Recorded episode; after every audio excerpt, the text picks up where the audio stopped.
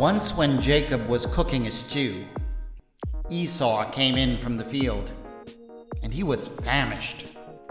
Esau said to Jacob, Let me eat some of that red stuff, for I am famished. Therefore, he was called Edom.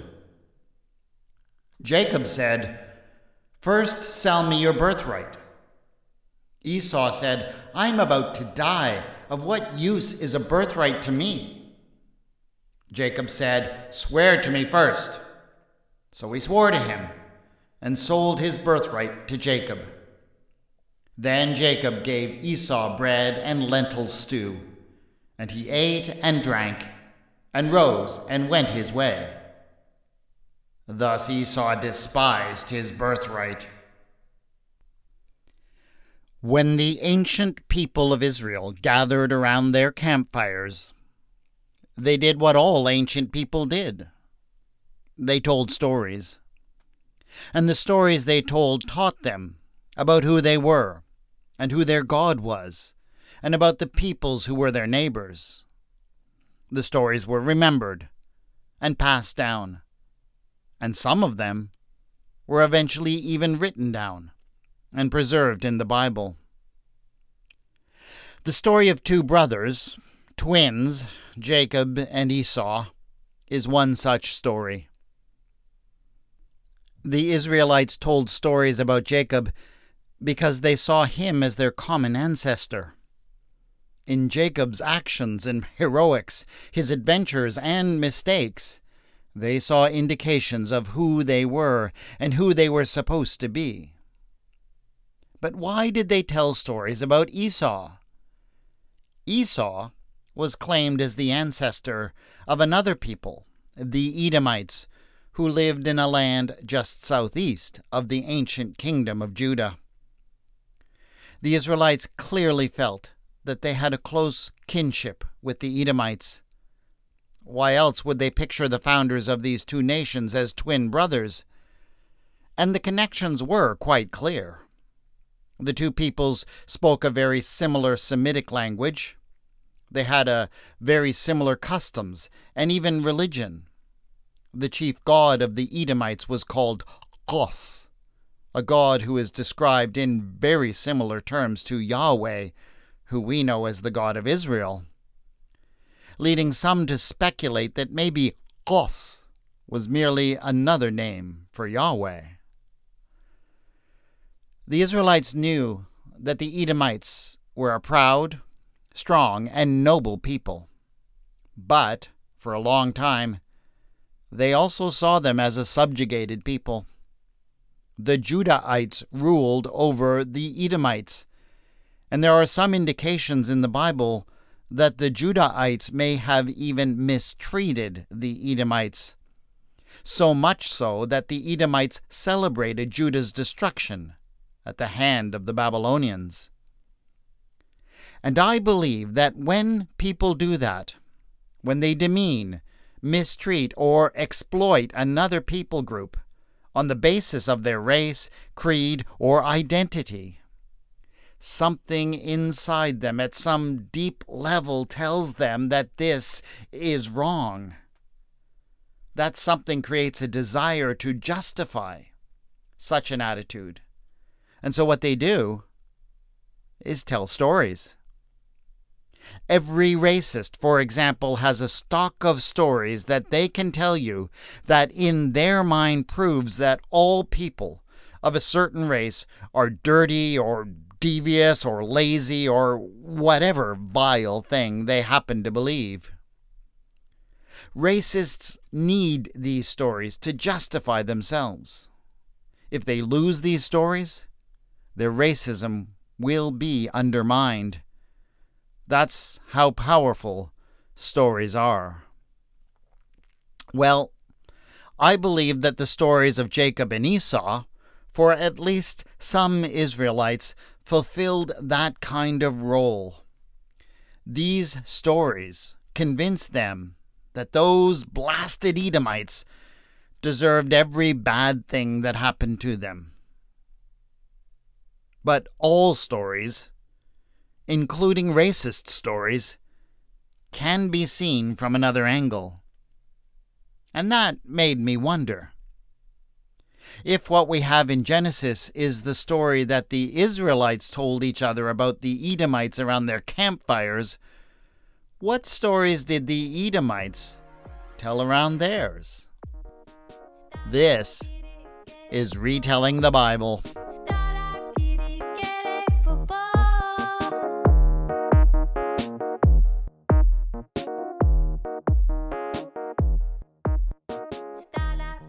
Episode 4.10 Can I interest you in a nice bowl of stew?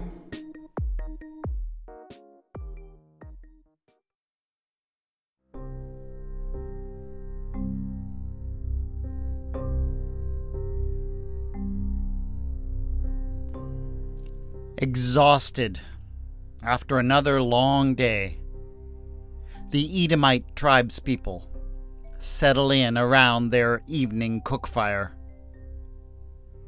They are a tough people and have never minded hard work, but these days there is plenty of grumbling around the campfire because they see so little of the fruits of their own labor.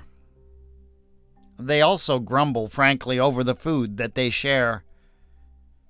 It consists mostly of a stew made with the rations that are provided to them by their overlords, rations that consist mostly of lentils. The stew is nutritious, and it gives them the strength that they need to continue their work. But the diet is monotonous, and the red lentils are a food mostly considered to be fit for slaves. Eating together like this always reminds them of the noble heritage that they share, but also of the sovereignty over their own affairs that they lack. But no one wants to dwell on the grimness of their situation. So, before long, voices begin to clamor for some diversion. The best storyteller in the tribe is besieged with requests. Tell us a story. Tell us the story of our great ancestor. Tell us the story of Edom, whom the Judahites call Esau.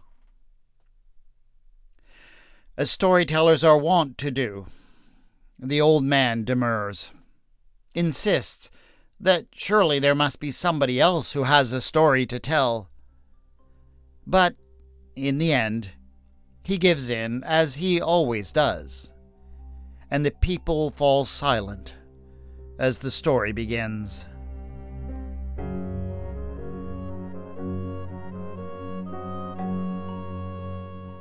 Edom was the firstborn son of Isaac by his wife, Rebekah.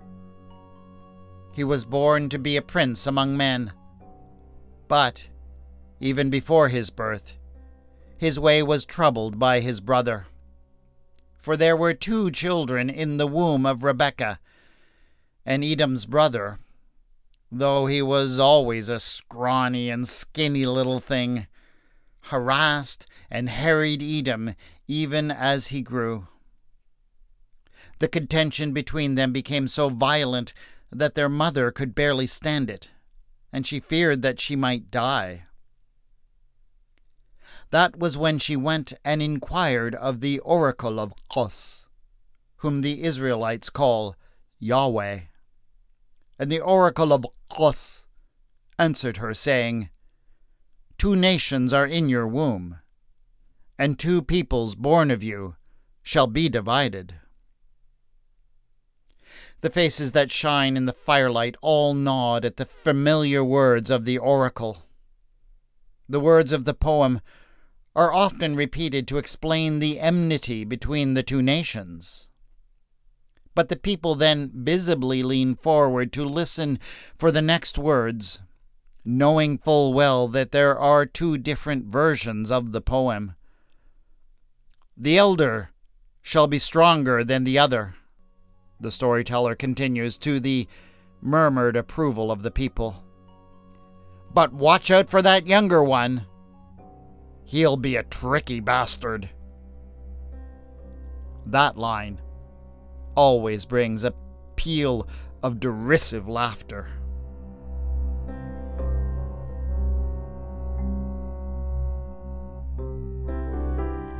When the time came for the twins to be born, Mother Rebecca brought them into the world.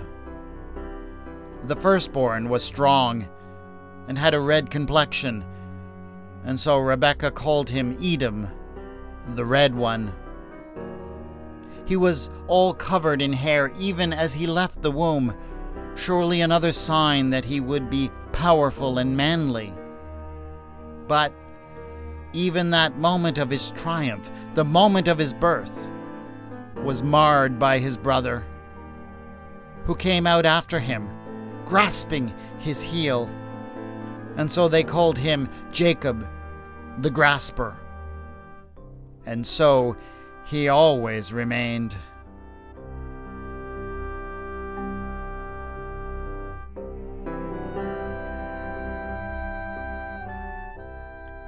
Edom grew and became a powerful man. He was a hunter who ranged far and wide. There was no beast that he could not take down with his spear and his bow. He was the mightiest of all hunters since Nimrod. His twin brother, the Grasper, for his part, would not risk the dangers of the hunt he remained in safety, close to his father's tents. He watched over flocks and gardens, while his brother faced down lions and bears, antelope, wild ox and deer, ostrich, crocodile, and hippopotamus.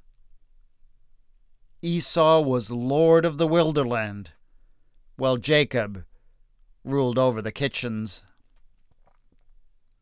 But Edom knew not that he had chosen the wrong place to establish his domain. He knew not that there was more power in the kitchen than on the hunting range. Again and again, Edom would bring back the finest game and hand it over to the servants in the kitchen tent. But then he was always given some bogus reason for why he couldn't have any to eat himself and he was offered only a tiny barley cake and a little bowl of gruel to fill his growling stomach. Jacob used his influence to starve his brother half to death until he grew desperate. And then came that day, and I know you have heard of that day. You have heard the story as the Judahites tell it saying that our ancestor despised his birthright, the honor of his place as the firstborn son. Oh, yes, they rub our faces in it. Tell us that we are deserving only of this red stew that we eat because our ancestors sold everything for it. But we know the truth. Edom had come back from the hunt. He was exhausted, for he had chased an antelope all day long, and, for once, it had evaded his spear, and he brought home nothing. It was something that never happened, but this time, for once, it had. Jacob had watched his brother approach the camp empty handed, and he knew his brother. He knew that Esau would be both discouraged and famished. He knew that this was his chance. The pottage that Jacob prepared that day was different, unlike any that Edom had seen before. He made it with onions and red lentils that Jacob had cultivated in secret, and the family had never seen before. It smelled fabulous and looked so intriguing. And when Edom came into the kitchen tent, Jacob was there alone. Edom rummaged around looking for some bread or cakes or something to eat, but Jacob had taken care that there was nothing of the sort to be found. The only food was in that delicious smelling pot that bubbled on the fire as Jacob stirred it. My brother, Edom cried, you have to give me some of that, uh, uh, some of that red stuff that you've got there. It's making my stomach grumble so much that I fear it shall consume me from the inside. Oh, replied Jacob. And what will you give me in exchange for my uh, magic stew? Edom laughed. He just thought that Jacob was his brother, who would only respect his place as the eldest child. He did not see the evil glint in the man's eye. Ah, I'm about to die here, and you're asking me what I'll give you. What wouldn't I give you? You're about to save my life. Jacob laughed too. But if Edom had really listened, he would have heard the sinister undertones in the laughter. Fine. Then how about you give me your right of firstborn? Done, laughed Edom, without a care, as he grabbed for a bowl and a ladle.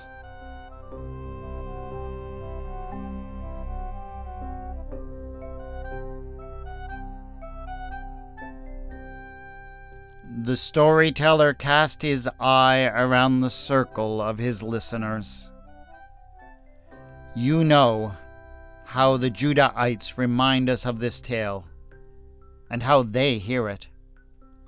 They throw the jars filled with red lentils at us from their carts.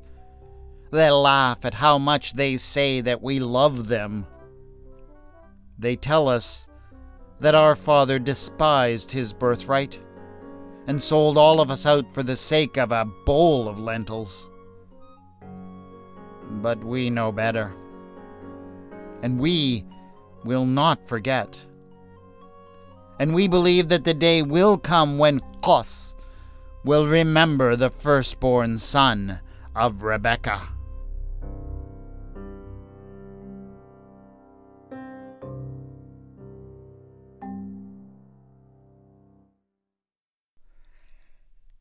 Have you ever heard a story or an anecdote about somebody who belongs to a particular race or group? a story that implies something about all of the people who belong to that group. It might even have been a true story, or at least a story that had some truth behind it.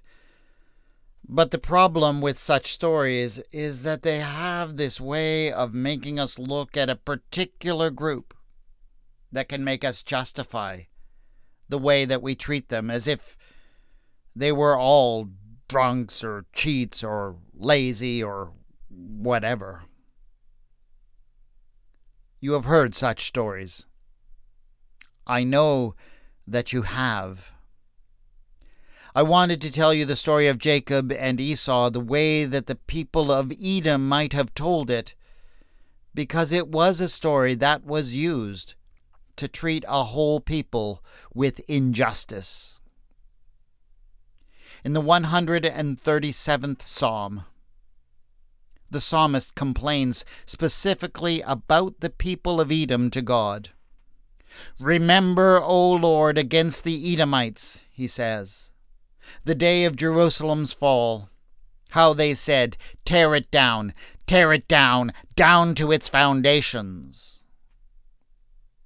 The Edomites, Judah's closest neighbors and their close ethnic kin hated them, hated them enough to cheer their destruction by Babylon.